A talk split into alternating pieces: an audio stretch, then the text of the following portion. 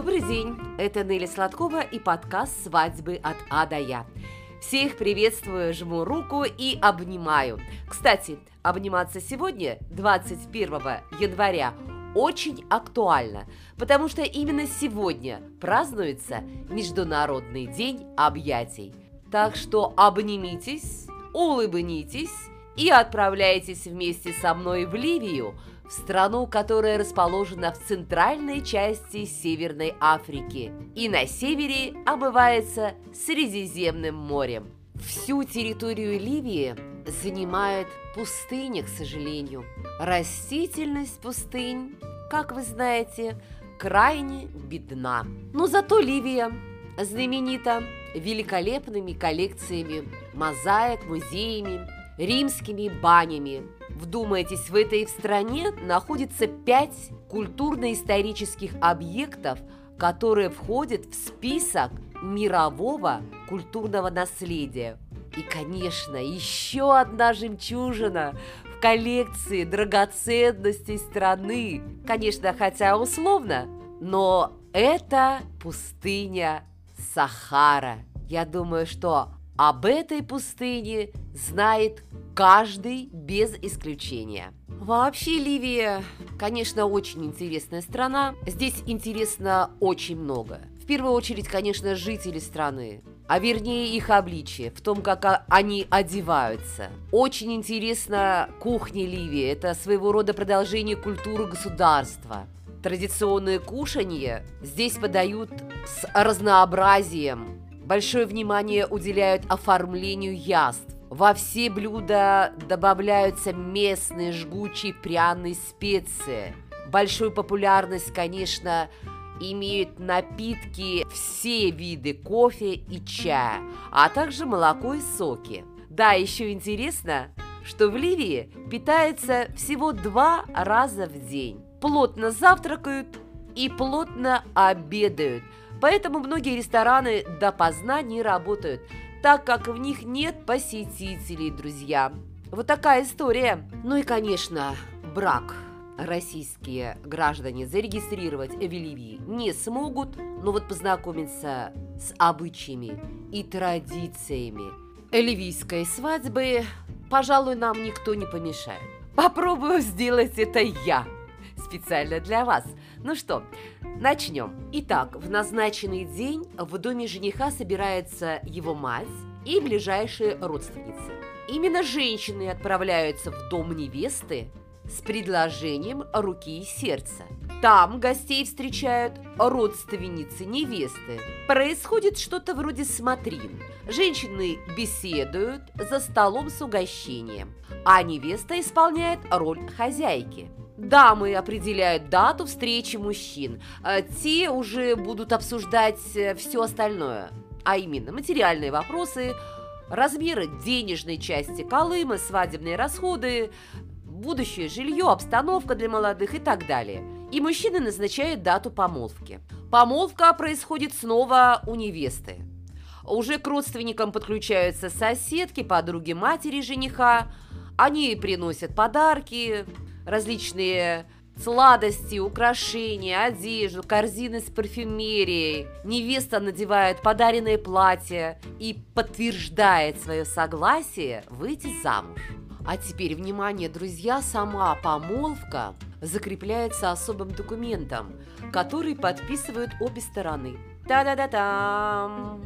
Без бумажки, как говорится, ты букашка, а с бумажкой человек. Так вот, дальше. Молодые не могут свободно встречаться, но на каждый мусульманский праздник жених обязательно делает своей избраннице подарки. Но, кстати, хочу заметить, друзья, что сегодня в Ливии вот таких строгостей уже мало кто придерживается. Жених и невеста могут иногда встречаться в связи с подготовкой к свадьбе, посещать вместе друзей и родственников, но вот сходить, например, в кино вдвоем не получится. И пока жених не выполнит все условия, которые оговариваются заранее, свадьбе не бывать. Поэтому ожидание торжества после помолвки может растянуться на несколько месяцев. Ох, не вынесет душа поэта, мне кажется, разлуки на долгие месяцы. Но хорошо, что мы не в Ливии. А вообще многие сравнивают ливийскую свадьбу с пышным театральным действом. Здесь поют, танцуют, проводят массу красочных обрядов. Вы знаете, действительно, ливийскую свадьбу можно сравнить, наверное, с балетом или оперой. Вся эта церемония проходит вечером в канун понедельника, либо же пятницы. На таком свадебном торжестве у каждого из дней есть свое название. Например, первые два зовутся днями приглашающих женщин. Семья жениха просит нескольких женщин обойти всех друзей с приглашением на торжество. Следующий день называется день отдыха. В этот день обе семьи занимаются уборкой и готовкой. А уже под вечер устраивают э, отдельно, конечно, каждый друг от друга небольшие веселые ужины. А вот у четвертого дня сразу два имени. Для женщин это день сладостей. Понятно, что нужно сделать, да, приготовить множество традиционных кондитерских изделий. А для мужчины это день шатра. Жених и его друзья должны привести и установить шатер в назначенном месте. Пятый день – день гуфы. Ну, теперь уже всем виден этот шатер, все уже знают о предстоящем событии. Невеста должна выглядеть особенно привлекательной. В этот день преподносятся главные подарки от жениха. Очень интересен шестой день. Он называется День весны. Ну, помимо того, что в доме невесты осматривают содержимое подаренных корзин, Невеста сидит, на простыне правая нога вытянута вперед. И вот одна из родственниц, ну, достает хну, тмин, ладан и растирает пальцами по щепотке, тщательно втирает в невестину пятку. Это щекотно, а девушка должна терпеть. Для чего, друзья? Только после подобных втираний, гласит поверье, она сможет стать хозяйкой над мужем, держать его под каблуком. Дальше еще интереснее нужно специальным образом растолочь хну. Невеста садится за ручную мельницу. К ней подходит старшая родственница с двумя красными шелковыми нитями. Одна из них завязывается у невесты под левым коленом. Так жители пустыни обычно привязывают верблюдов. Нормальное сравнение. Так вот, символ понятен. Жена должна быть привязана к мужу, как верблюд к своему хозяину. Другая нить обвязывается вокруг шеи, а кончик ее невеста кладет себе в рот. Что это символизирует? Таким образом, она, невеста, обязуется не надоедать супругу пустой болтовней. Помимо нити, девушка еще отправляет под язык кусочек сахара, чтобы речи ее, которые она будет адресовывать мужу, всегда были сладкими. Ну а потом вот эти все нити шелковые конечно же, снимаются с невесты, и родственница рвет эти путы шелковые над головами приглашенных подруг, тем самым пророчит девушкам поскорее выйти замуж. Еще один день называется День Большой Хны. Здесь невеста немного приобретет другой образ, потому что ее обмазывают порошком, втирают в ладони и стопы невесты пасту из молотой хны, и через пару часов маску смывают, после чего кожа приобретает такой яркий, полыхающий огнем оттенок. В общем, невеста вся горит от желания и нетерпения, наверное. Ну и, конечно, самый главный день День восьмой, когда происходит само торжество. Официальная часть, как правило, с утра. Проходит она либо в мечети, либо у кого-то из родителей дома. В присутствии свидетелей молодые подписывают брачный контракт, затем легкий перекус с напитками и сладостями. Вечером невеста при параде, будем говорить так, уже готова покинуть отцовский дом. В определенное время за ней и за ее гостями прибывают автомобили, которые украшены кольцами, куклами, различными лентами.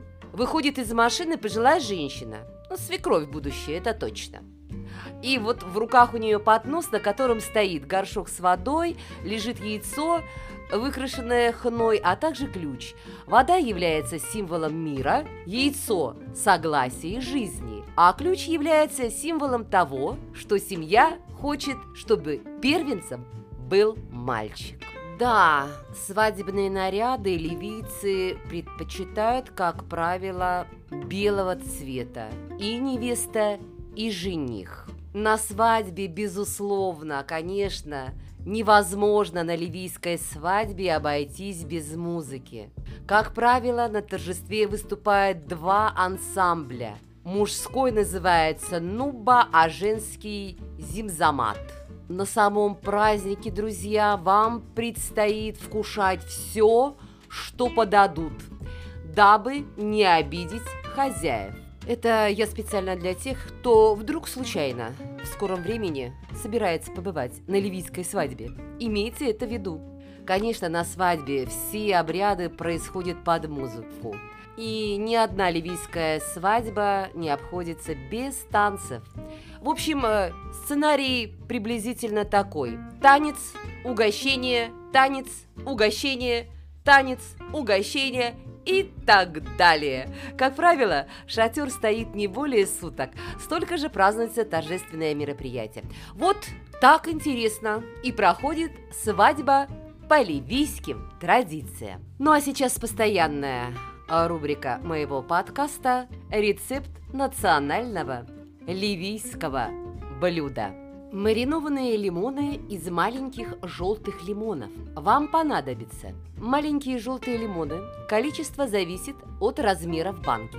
2 чайные ложки соли, 2 чайные ложки сладкой паприки, чайная ложка острой паприки на стакан воды. Количество смеси зависит от количества лимонов и места в банке. Способ приготовления – Тщательно помыть лимоны и сделать продольный надрез сверху вниз и положить в стеклянную банку. Лимонов должно поместиться максимальное количество, поэтому не стесняйтесь, применяйте силу. Приготовить надо отдельно смесь соли с водой и специями. Залить лимоны в банке смесью почти до конца. И последний сантиметр залить растительным маслом до краев банки. Масло служит определенным барьером против оксидации. Банку после этого плотно закрыть и оставить в темном и прохладном месте, но не в холодильнике. Раз в несколько дней нужно взбалтывать банку, давая тем самым перемешаться всему содержимому. Если вдруг не хватает жидкости, то добавить масло. Лимоны должны быть всегда покрыты до конца. Лимоны будут готовы примерно через 2-3 недели. Но в принципе, чем больше, тем лучше. Особенно вкусны они примерно через полгода. Поэтому сделайте и наберитесь терпения. Ну а у меня сегодня все, друзья. Еще раз огромное спасибо, что вы со мной в новом наступившем 2022 году. С вами была Нелли Сладкова и подкаст «Свадьбы от А до Я». Всем удачи, пока!